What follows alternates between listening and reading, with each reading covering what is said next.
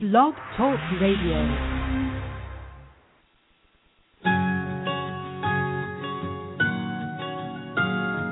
There was a time I was so afraid,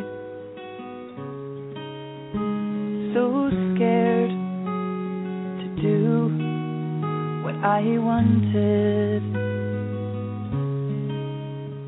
In looking back, I can see all the mistakes that I made, and I wish that I could talk to me and tell me I can change.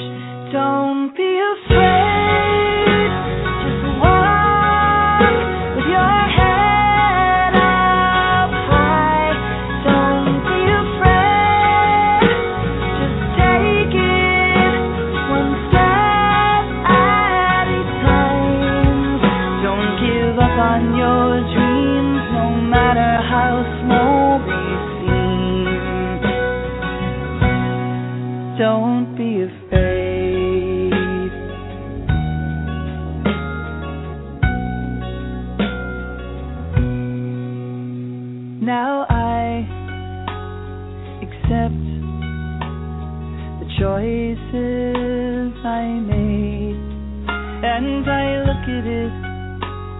like a lesson learned, walking out from the cave.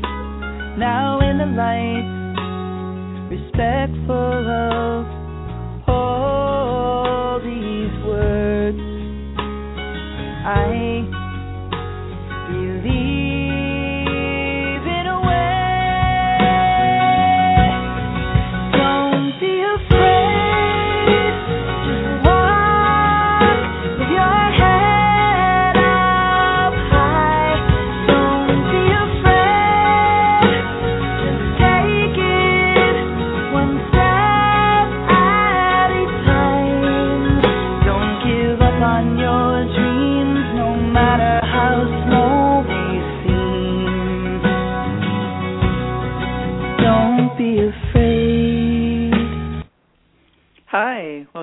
Safe Recovery. This is Monica, and I'm your host. Today is March 27th, 2012, and today I am doing a show about young people. Um, and if you uh, are a parent or a teen, uh, if somebody is telling you that you are broken, are you broken, um, and that you need fixing, um, I'd like to beg to differ and say that's not true, and that none of us are broken. And if you'd like to hear somebody who specializes in the study of the brain, um, you can listen to or go to George Quant, Q U A N T. And George Quant uh, studied transcendental meditation and has been teaching it for over 30 years, and UCLA studied how the brain works and the mind works with meditation, and uh, they spent millions and millions of dollars to study how the brain works, and found out that even if you were um, calling yourself an alcoholic or an addict or somebody in 12 step or in recovery, that the part of the brain that has not been used or tapped is completely perfect.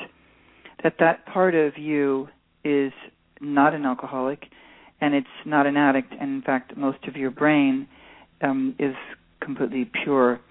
Uh, now, I'm not sure if you are using Xanax and um, methamphetamine and some other strange drugs, um, what the studies are, but uh, I do think that um, it's really important that we deal with young people. Uh, so, one of the books that I want to talk about and I want to promote today is a book by Stanton Peele, um, Dr. Stanton Peele. He is the author of Seven Tools to Beat Addiction, and the book that I'm looking at is Addiction Proof Your Child A Realistic Approach to Preventing Drug, Alcohol, and Other Dependencies. And uh, I've had Stanton on before and interviewed him for my upcoming documentary, but um, one of the things that I was reading um, in his book is from page 101 about the difference that children are being raised today than they were, you know, raised um, maybe 30 years ago. And um, I'll just read this one paragraph here because I think it's so um, apropos for the change of the way things are. Um, do you remember, or if you're an echo boomer yourself, can you imagine as a middle schooler taking long bike rides or riding a bus and being with friends for an entire Saturday? Yeah, I certainly did that in New York City at 13, and uh yeah, perhaps you went to the local swimming pool. Mhm. I think I did that at like 8 or 9 with my brother and sister or maybe to the movies all the time with my friends. No adults were involved.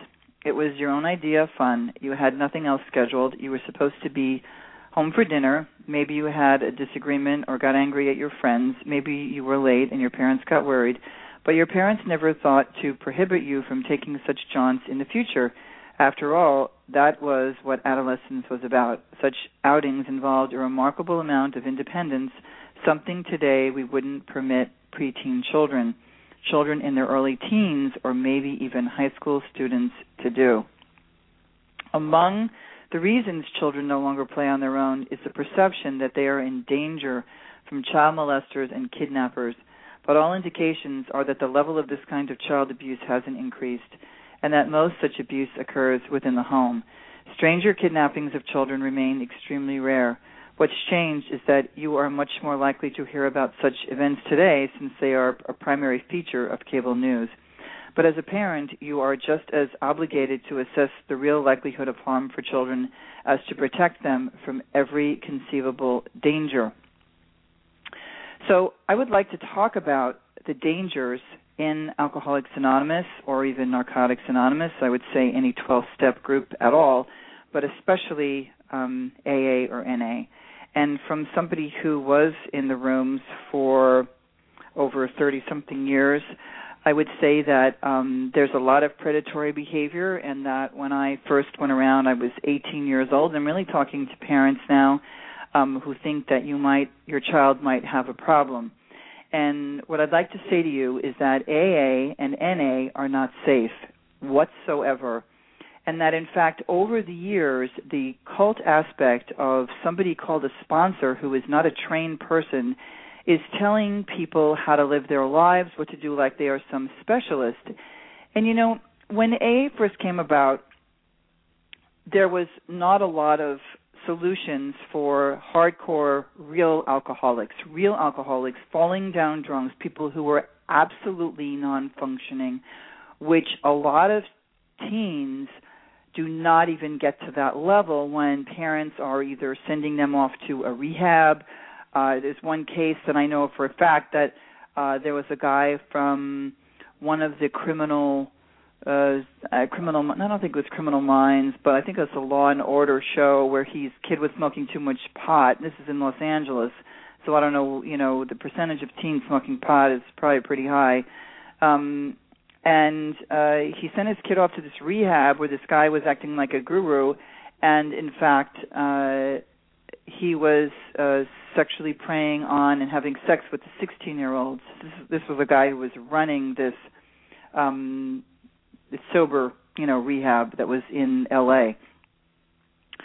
Uh, you're so if we go back to when you know AA started, um, there was not a lot of uh, answers, and the people to be called an alcoholic uh, were really far gone.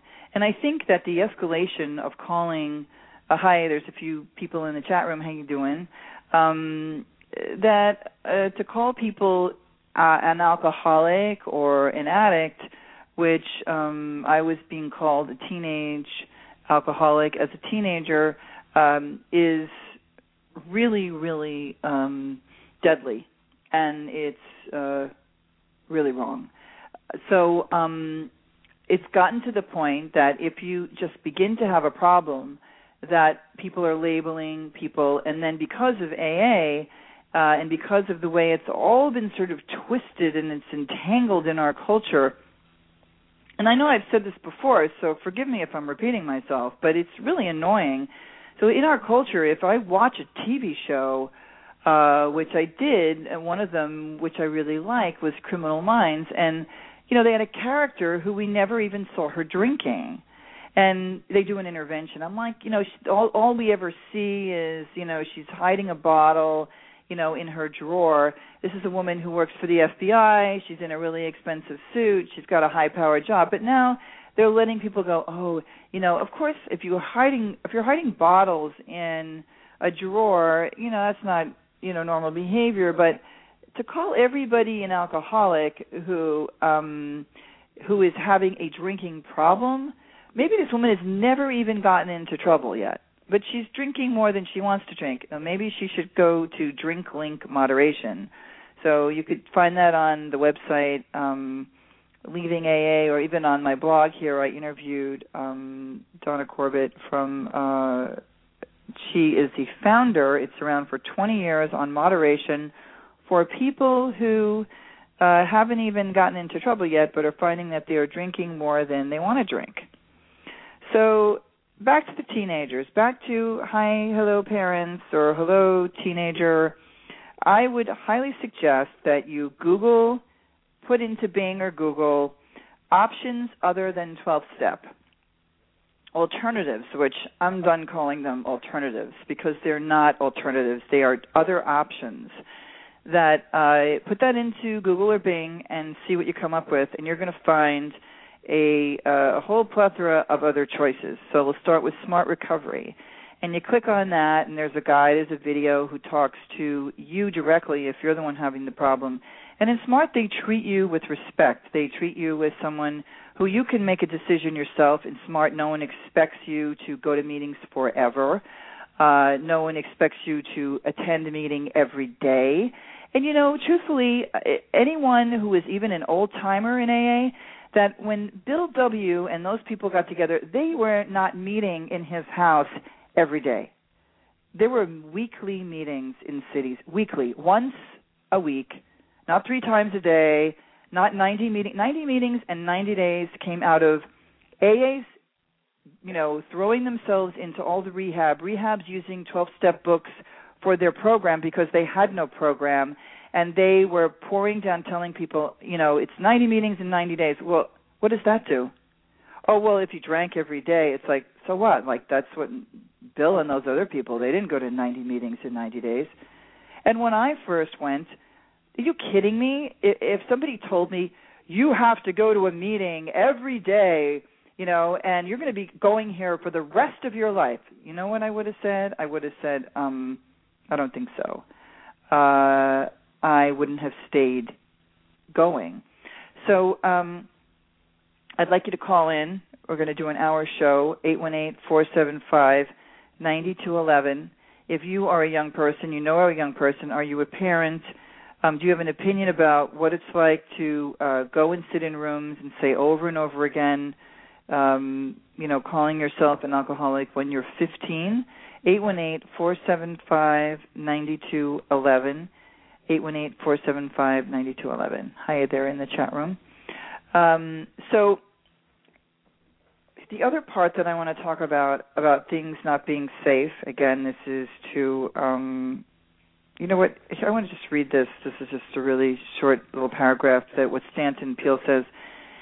AA and 12 step treatment are particularly inappropriate for young people and can be limiting in ways that are themselves addictive. This occurs because such treatment demands that they adopt an identity built around the recovery status, which is everlasting. Um, and he tells a story about a woman who joined AA as an adolescent, and then, you know, it became the center of her existence for all of her crucial years in her life, and Lana, it says here Lana's social life revolved around her AA friends. But in her 20s, when the boyfriend she met in the group died of an overdose, um, Lana didn't know he was using. The world became alien and repulsive to her. Um, she says here, finally I chose to leave AA, but continued to stay sober. I didn't know what I believed. I felt continued, continual fear and doubt for the rest of that year. AA, of course, says that you will always be an alcoholic. My ex AA friends reinforced and encouraged my self doubt, telling me I would never make it on my own. It was a slow process integrating into the outside world. I was so used to relating to people with AA language. I often felt awkward talking to non AAers, but I got involved with a martial arts group, reconnected with loving relatives, and began working with other artists, and came to feel that I was part of that community. In therapy, I learned to accept my feelings and still go out and live. My life is full now, but it was long, a bumpy. It was a long, bumpy road to find the strength to be independent. Now, so many things bring me pleasure, fulfillment, and challenge that getting drunk doesn't interest me. And you know, I think it's really, really, really important to know that besides the fact that there is a long history of sexual predation by AA members, whether they have 20 years or seven years your senior, if somebody is sober seven years and you are sober three days or 30 days, trust me, they had a big, uh, you know, advantage over you, which was happened to me. The advantage being that they know exactly what they're doing, and they are using the young person. Very often, I would say the large percentage of it is men doing it to women. You have gay on gay, um, men and women hitting on brand new new people, which I have stories of people who have written to me and told me face to face these sort of things. And what happens is they are preyed on sexually by AA and NA members. This is not the outside stuff that we're seeing now of you have a guy who is a third level sex offender. And you know i know there was somebody blogging on one of the na daytona sites you know who was upset about some of what we're talking about with criminal. There's a difference between being charged once when you're really young you're 20 or whatever his age was and he was up with an underage minor uh once and she get lied to him or he didn't know the age. I mean that happens. That's you're not a third level sex offender when that happens. And so we're talking about third level sex offenders who are actually not even alcoholics and addicts. They are coming and targeting people at meetings. So parents never I mean I would say never send them to a an A 12 step. Anyway I was watching a show last night, Breaking Bad, so I'm watching like the early episodes of their setting up, you know, the whole first season. And of course, this guy is a meth dealer and he's a meth user and he's sitting there with the parents and he has like one joint that he puts on the table. And they're like, "You see? You see what we found?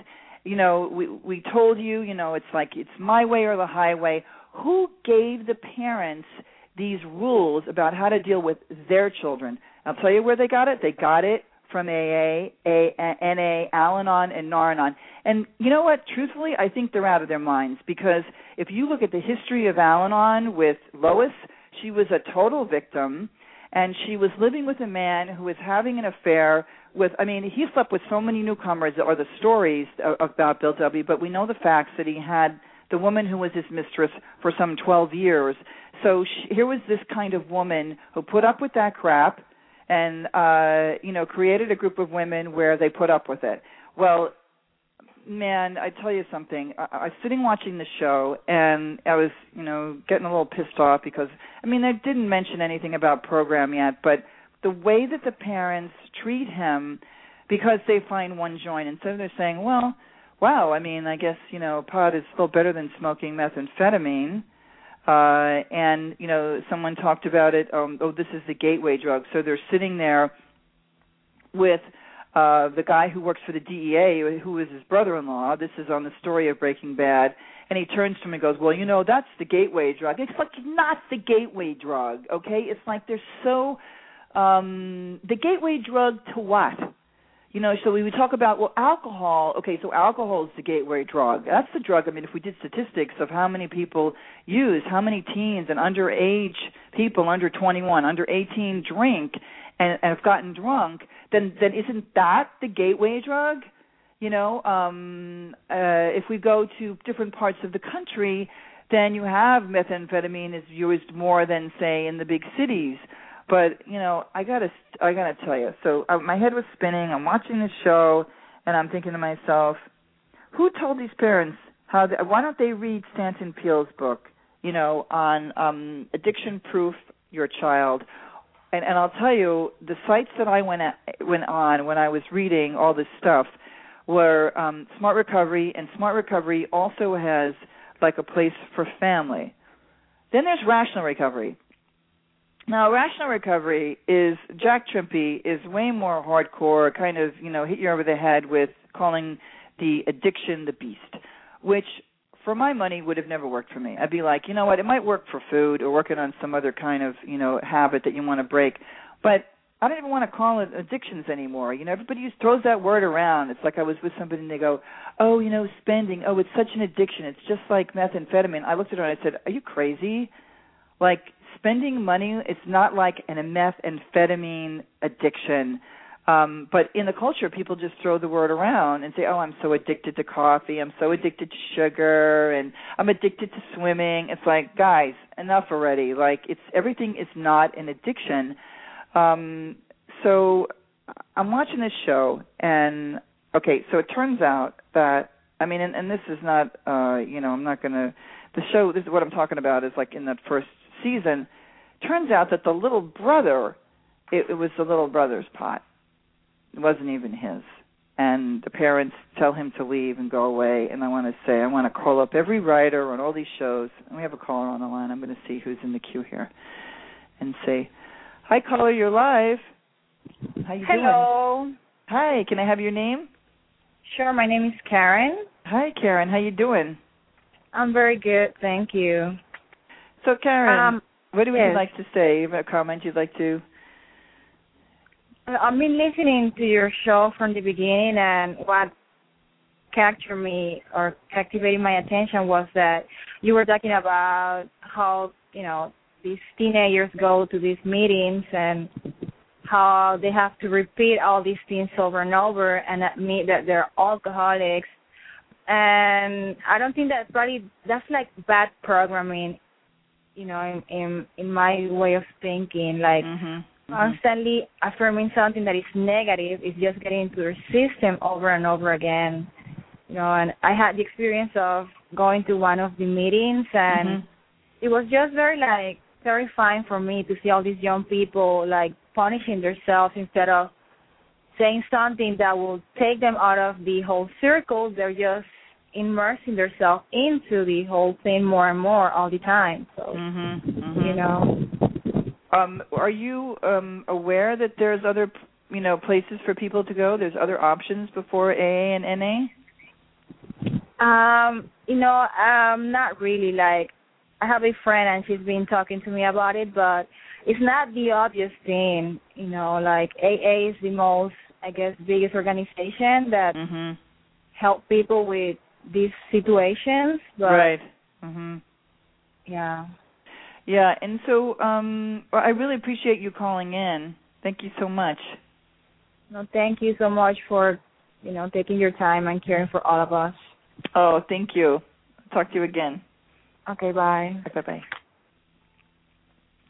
So that was Karen who called in, and uh, you know I was listening on, on the note that she was saying. I heard this guy on uh, KPFK, which is 90.7 in Los Angeles, uh, and uh, I think it was Mario, Dr. Mario Martinez, was talking about the brain and um, how repetition, uh, you know, of repeating something, even like um like my friend and I were talking earlier like if you say you're ugly you're ugly over and over again or I'm stupid I'm stupid or I don't know how to find my way that um you believe that and uh it's really really harmful. And you know even myself was somebody who did say I'm an you know hi I'm so and so I'm an alcoholic for years that it was really when I went to another 12 step program like I attended Al-Anon for years and you know I found some of the things helpful there. And then after a while I started to see some behavior that to me just seemed kind of I don't know. It just didn't just didn't feel right anymore. And I had gone to this other program and people were negatively labeling themselves and I thought to myself, Wow, like this is really like this is really harmful. And so somebody said, Well, h- how do you feel about why isn't it the same with calling yourself an alcoholic? And I said, Well, I don't know, it's just different. Well, now I don't believe that's true at all. Like you know, a year ago, I just said, you know what, this is um, this is really harmful and it's not true. And uh, I don't think that any of it, me calling myself for the rest of my life when I haven't had a drink, I haven't had a drop of alcohol since I'm 18 and I'm like so 30 it's going to be 37 years. How ridiculous is this that that and you know I went to the Tony Robbins workshop uh with my son and I was just like, "Oh my god, I am so glad I came here after I left so that I could look at myself and say that was a belief system, that was a whole picture I painted." And I got to say this, I have a caller on the line. I'm going to bring him on in a second.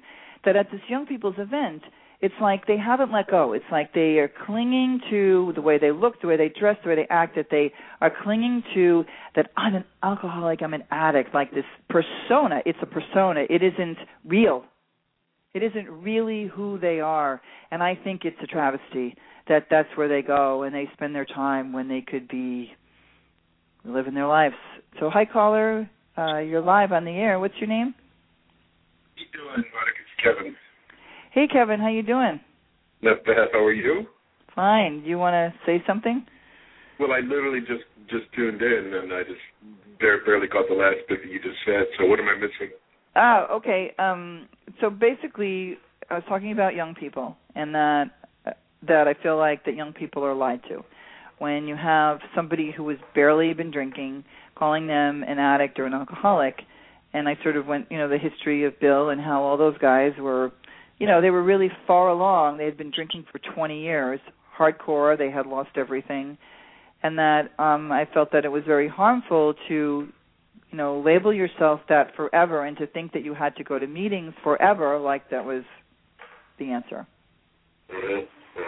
you know and i read some stuff out of stanton peele's book about how to addiction proof your child and i was sort of talking to the parents you know of about that i you know that it's not safe and it's not safe because the predators are actually aa members we're not just talking about third level sex offenders targeting we're talking about a real problem that's gone on for as long as I know, over 35 years, of AA and NA members actually targeting its own members, sexually and financially. And Yeah, so why yeah. would you to tell parents no and to tell teens you're not safe there and not because some boogeyman is there, but members in sheep's clothing could be sponsor, especially Right. if you're gay, okay, you know. So, So, you know, Right. I was doing, you know, just talking about that and just how wrong I think it is. So, you know, you have some comment that you'd like to? well, I mean, you see, I mean, there's what first comes to mind is that more and more of that is coming out in the media. You know, you'll see, you you know, the, you and I watched that news where uh, one gentleman uh, had sexually molested a newcomer who wanted to do her fourth step or work her fifth step with him in a in a motel. Right. and uh, you know, and and then uh, you know, there's other cases of people ripping off people for millions of dollars. That's just another recent thing, which is not uncommon. But what I'm noticing now uh, these days is that it's coming out more in the media, and I, I say I say it's about time. And these uh, the young folks that come in, uh, you know, they they either get love bombed and they fall for it and they go, wow, yeah, this is a great place, Mhm. or they hate it. You know, I've known Mhm. friends who said they did to one meeting and they hated it. They wanted nothing to do with it. Right. You know, uh, going back to my past, I hated it. I was like, I, I really, uh, mm. I was like, well, I'm over here. I thought that you only just go to one one meeting and that's it. You have to go every day for the rest of your life, or you know, Mhm. or just go several times for the rest of your life. Right. Um, there, there are good things. There are good people. That's the crazy thing is that there are good people. Unfortunately, there are some really bad people that do not have good intentions. Right. Uh, there, right. there, there are folks that show up, and you know, I guess that's why you'd have open meetings. But there, are, I've been to meetings that were supposedly closed, where people went, and they didn't go for sobriety. They went for research. You know, I would end up, you know, I'll keep this one particular person nameless that I saw in the business, Right. and I mentioned, hey, I saw you such and such, you know, a time ago at this room, and Right. they're like, oh yeah, yeah, yeah. Well, I just went there to, you know, do a study on now. I was like, and I just, I, I didn't say anything, but I was like, wow, you know, I, I just couldn't, uh, I couldn't believe it. And that's not the only person. There are other, there's so many different, ty- you know, types there. So it's really, you know, again, I stand, I stand by you when, you know, a place of recovery needs, needs at least literature, at least to let people be aware that, you know, you know, please watch your back, you know, Right. and to let the people that have been going there to please, you know, uh, you know, have some respect, you know, for your other fellow member that you're, you know, trying to get sober with, because Mm. uh, it's a place, it's a place that I have found to be of hiding. It's a, you know, where people that do bad things go and hide. Maybe they want to get some help. Yeah, sure, but you can't. I, I really don't believe that you, you know, should keep participating in your negative behavior and keep going to these rooms. You can't keep ripping people off, especially inside the rooms. You know, it's just, Mhm. just, it's just, it's. I, mean, I can't even find the word for it. It's absurd. It's disrespectful. It's not spiritual Mhm. and um, you know that's what that's what makes it that's what makes it bad for the folks who are who do have good hearts that are there to to, uh, to really sincerely get well and to help other folks old and new. That's that's what really spoils it for me. Mhm. Mhm. Yeah. Well, you sort of. Uh, I think that. Um. Do you think that? You know. Uh, what is the solution? Do you have an idea for a solution? Well, again, uh, for starters, the literature that you have worked so hard these past two and a half, almost three years to fight to get, to allow you know people to say, look, this is not a place. It's not a. It's not a bank. People are not walking ATMs. Mhm. It's not a. It's not a. It's not a brothel. It's not Mhm. a dating service. You know, and uh, unfortunately, there's folks that go there for this, and that, that's what should be known. That should be stated in literature. And the resistance is just unfathomable. That Yeah. you know, folks have come back and have said, no, no. You know, I don't know why the resistance. If someone said, uh, if I didn't know you and you came up to me with this literature, I'd say, this is good. This is a good thing. I would approve right. it. Mhm. But I don't know why there's such resistance and why there are guys, you know, because I have tried to pass out literature that is, you know, printed by you in the past, and uh, you know, letting folks know that this is, uh, you know, you know, a new program you're working on, and it's grassroots uh, development to let folks know, you know, this is, we're trying to make a safe recovery for folks. And some guys have said, well, there's this AA approved literature. Do you know how much AA approved, uh, literature out, that's out there that is not approved? Mhm. You know what I mean? Mhm. It- it- you know, and I'm like, if you, you know, I'm like, if you want to play it that way, then let's go over every little piece of paper that you have out there that you're saying we should go take and see if they're all approved. Okay? Yeah. And a lot, a lot of them don't know what to say. A lot of them don't know. They took the commitment because it's a commitment. So Mhm. you know, I, it's. Yeah. It sounds I like there's. I'm, I'm sorry. Go ahead. I don't know what to say, Monica. I don't know what to say. Yeah. Well, I th- I think that um uh I'm sorry there was a caller in the queue. Um I don't know if they wanted to talk. Eight one eight four seven five ninety two eleven. If you want to call back, um I'll take your call. Eight one eight four seven five ninety two eleven. Uh, one of the things uh there was a young people's event, and we wanted to do some kind of safety thing. They wouldn't let us do it. Um, we had heard that there was a guy who was a predator on the committee. Um, you know, there's a lot of things that were said, but at the end of the day, um, between you know a, a 10 day period, I went up to uh, the Pacific Regional AA Service Assembly up in uh, Bellevue, Washington, which you know there were some 500 people in a ballroom in the morning, and the title of the panel was called "Predators in AA," and um, so the General Service um, of the Pacific region, you know, five to 700 people got together, and on an eight o'clock on a Saturday morning, they decided it was important enough a problem that they were going to get in there, and they weren't just talked to.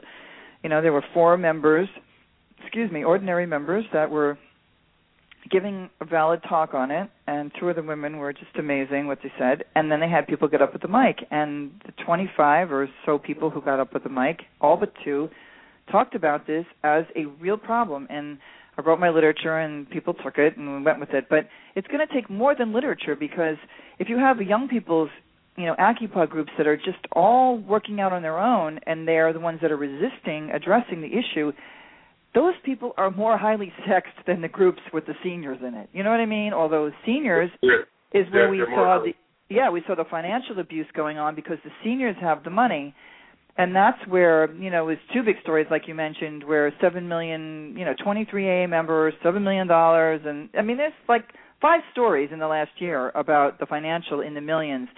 But the thing with the young people are that they're the ones where the sex drives are so strong right now, and those kids are just, you know, it's just a free for all. It's just a free for all. It's not safe, and um, and if they would even discuss it, they should discuss it. But I think as a whole, um, AA is not not accountable um, like the KKK or uh, you want to compare it to, you know, they say, well, you know, we cannot tell how our members how to behave, and I want to say to them, guess what? You know, you're a 501c. You are a nonprofit uh, in the United States, and we have laws about 40-year-olds having sex with 16-year-olds in every state in the United States, and they cannot wash their hands and say, well, it's up to the group, and then the group says, well, it's up to New York. We need your, you to write us literature.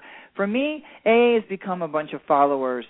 You know, I mean, uh, the reason I'm going to go to an, a Secular for Sobriety meeting tonight in Hollywood, SOS. I interviewed Jim Christopher last year, and he didn't like it back in the 70s, and he started it over 27 years ago.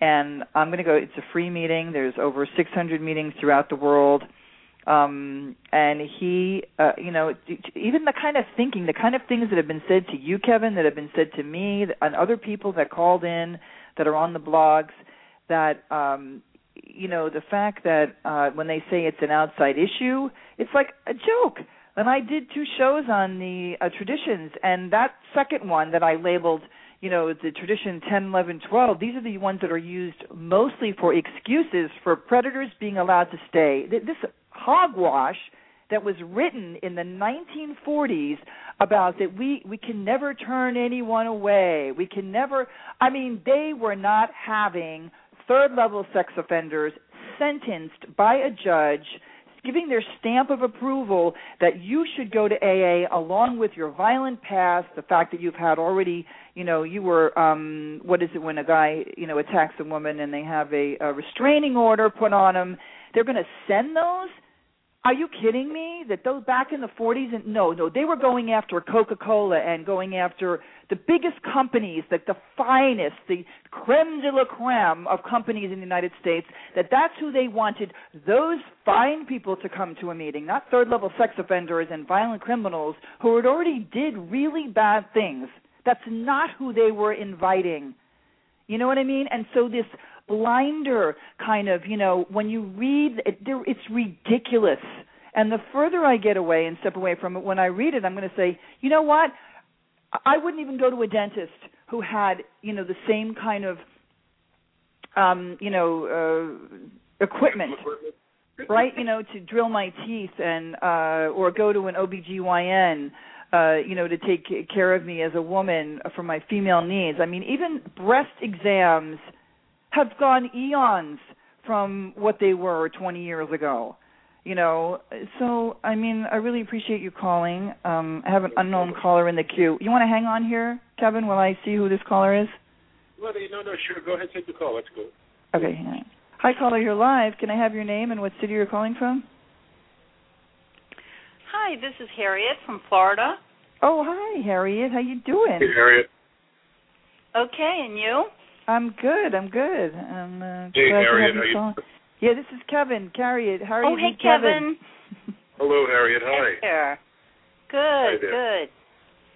Um, I thought this would be a good time to bring up. I was on nadaytona.org, and there's a new article there about um, the National Council of Juvenile and Family Court Judges Mm-hmm. do not recommend AA meetings for juveniles.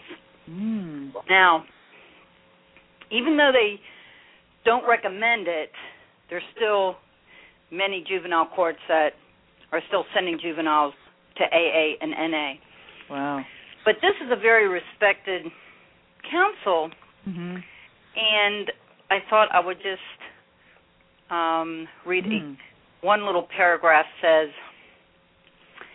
Many juvenile drug courts have not found the AANA model to be effective or helpful for their clients. Mm-hmm. It is not at all uncommon to step into a courtroom or juvenile probation office and listen to a youth explain that the AANA meeting simply did not work for them. Wow. The Mhm. most frequent reason that youth give for leaving AA and NA is boredom or perceived lack of fit. I'm sure they're definitely bored. Um, but this this was really good to see, and then it also Yeah. mentions, and I wanted parents to know this if they have children in the court system, Mhm. and if they have any problems, they could contact this organizations if this is being violated. Right. It says courts can legally mandate attendance at sober support meetings, including AA and NA, Wow. but all youth must have a choice between AA, NA, and secular programs as a result of federal court decisions. Mm-hmm. Officials may not order mandatory participation in religious programs, including AA and NA, unless a secular alternative can be offered. Mm. Therefore, if a youth ex- objects to the 12 step approach on religious grounds Mhm. and there is no other form of sober support available in the community, the juvenile court is prohibited from requiring the Wow. youth to participate.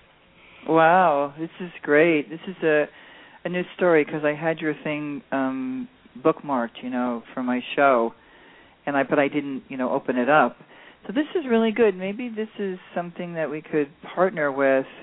Um, it's well, they really- have safety concerns. They yeah, you know the whole model they they don't think the another important thing is something you had brought up about not calling them addicts is that they actually say that it is rare that most of the juveniles coming through the judicial system qualify for the di- diagnostic criteria for substance use disorder SUD Mhm. So they- mhm. they're saying and these are experts right. that the majority of them don't qualify to have a substance use disorder.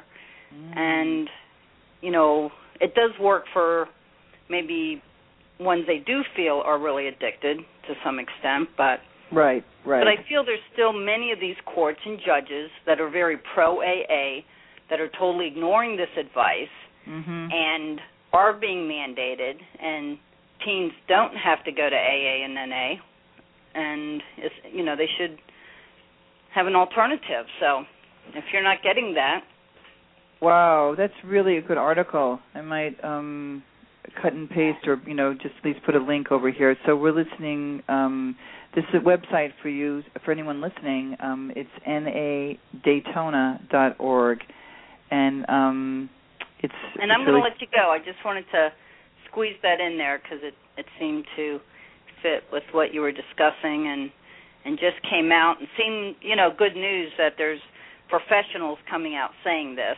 right, you know, right. I really have appreciate problems it. with it happening. Okay, bye guys. Bye. Thanks Harriet for calling in. Bye. Thanks. Okay, bye-bye. Wow, that's really really good news, isn't it, Kevin? That's Oh yeah. yeah. Absolutely. It gives the young adult a choice. You know, it gives them a choice. Right, they could- right. Right. And I right. I think yeah, go ahead. Mhm. No, they could try them all and see what they like. You know, see what works for them. You know, instead of just being you you are ordered to go here and only here and that's it. You know, right, just right. so And I want to say, uh, I'm sorry. Go ahead. I keep on jumping on you here. No, no, no. jumping on you. Um, uh, the um, there's some new new I want to say programs that are being developed. Amy Lee Coy, who wrote From Death Do I Part, is developing something now. She has a book, and um, a lot of people responded to her. And because she was in and out of AA at the age of 14, dropped off at a rehab that didn't work both for 20 years, and finally writes this book and develops something that's more self care and self love. You know, a, a very different from say rational recovery.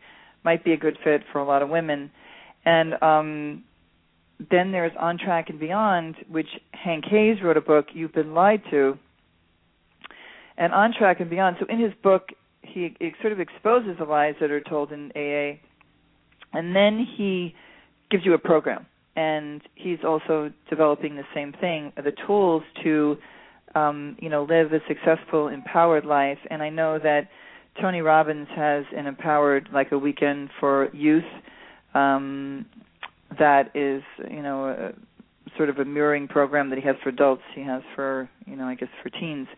But um so those are ones. And then even drink link moderation has some books for uh youth for binge drinking for college students i think it's really a travesty. Like i somebody sent me a link about long the long beach uh university or what long beach state. You know that they were all like proud that they started like this AA meeting is now I'm like why? Like what is this? You know I mean I guess they have religious clubs and stuff but you know um I do think that everybody needs to know that uh this smarts there and rational recovery is there and that um secular for sobriety is there and uh what am I leaving out? Women for sobriety.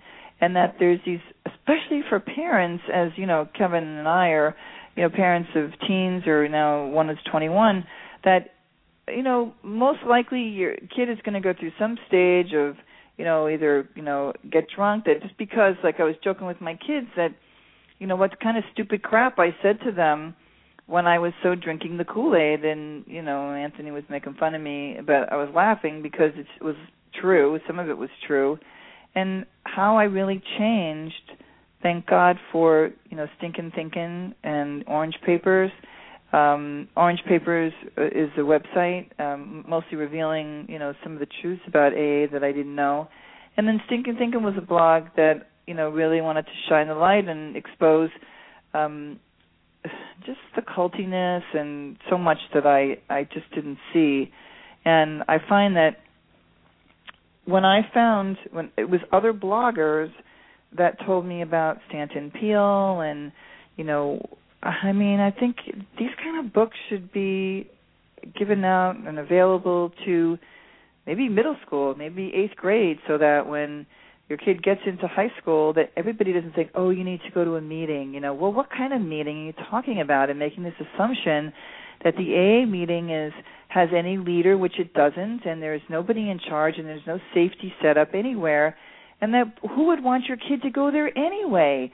You know and i think that i start i labeled this show like we are like men you know who are broken. We're like men who have lost their legs. They're never grow new ones. Like i'm embarrassed that i even once talked about this. Like you know i finally was like they beat me down enough. I didn't it took like two years for me to buy that crap Wow. kevin you know Yeah. two years Yeah. how long i mean what did you when you first heard those lines like in chapter 5 and you know what did you think about that I still don't get it. I mean, 17 years. I'm like, I, I men who've lost their legs, they never grow new ones. You know. Then I look at the guy sitting next to me or across the room who's actually in a wheelchair, and I, I sometimes want to go up to him and say, "What do you think of that?" You know. I mean, I, I that line to this day, I still don't get it. I still don't get it. I still don't understand it. You know. yeah it's pretty um it, what it what i got that it meant eventually was that you are you are so broken kevin that Uh-huh. there is no healing like there is no way out of this Which is not true. That is not true. that's right That is that is absolutely not true. right You know, but but they're kind of saying mhm mhm No, no, no. Go ahead, go ahead, go ahead. No, I mean, but kind of saying that if you listen to old timers, you know, which I know plenty of them, uh, women and stuff, that the the rat wheel of what they're saying in their head that, well, you know, my best thing. I mean, I've seen women with 25, 30 years repeat the nonsense that they had to run things by other people. You know that they were still broken. They their their thinking wasn't straight enough yet. Well, when the fuck is it going to get straight enough if it isn't straight after 25 years of sitting in these stupid meetings? What a ridiculous program. You haven't figured it out after 25 years or 30 years? There's something wrong. You're, you're Yeah. studying a book that was written in 1935 or finished in 1939 by some idiot called Bill Wilson, who was a total predator and a crazy depressive jerk who was so depressed that after 20 years he had to, you know, do series of, you know, of LSD treatments, you know, doing a Ouija board, you know, tr- you know, digging anywhere. He was so so depressed. I'm surprised that's not in the big book. There's a section on how to do LSD and Ouija boards. I mean, it's just absurd you know it's really absurd and i'm i want to just encourage everybody to you know go everywhere you can get these other books blog parents don't do not send your kids and parents you know look for other options and the fact that many people just um i think that the way that we talk to our children the way that we uh you know tell them oh you're going to be you know your chances of being an alcoholic that and therapists need to be educated you know? I had to educate my therapists and you know two of them and say you know especially one i did you know that's like that's not true. It's a lie. It's not a disease and it's not hereditary and just because i'm a singer doesn't make my kid going to be a singer even though they're going to have the genes that they can sing maybe they're not going to choose to be a singer and even if your kid is drinking crazily, like we saw with one of ours, that as soon as he turned 21 and as soon as we stopped, like, you know, telling him all the crap and said, you are not powerless. You are making a choice. You drink, you you choose alcohol or you choose your family, but you're going to make the choice. And that was a lot from rational recovery, you know. But when you see the sanity of the way that I saw people treated at smart recovery meetings where you can have a dialogue about something, right, as you saw. Mm-hmm. Instead of everybody being, you know, there was a couple of people that were judgmental when you and I went that one time, but for the most part, you could actually have a discussion about some really highly charged things that if you had that in AA meeting, people would be like, you know, yelling at you, you know, screaming at each other or whatever, but certainly not having a discussion with an open mind. At least, you know, that's what my experience. Right, right, right, right, right. You know, um And this is a sad thing too, because there are folks that actually, you know, that actually go to meetings and they go to their their first meeting, and you know what? They can have a wonderful experience. You know, Mhm. they can have an experience, and you know, for some, maybe they've gone to that same room and through the years have never had a problem. And I say, hey, that's great. That's great. mhm. That's fantastic. Unfortunately, they're, they're not all like that. I, I, you and I have both seen a uh, huge change in the rooms, and of course, you know, you know, things will change, but not necessarily for the better in the past, you know, some, something years.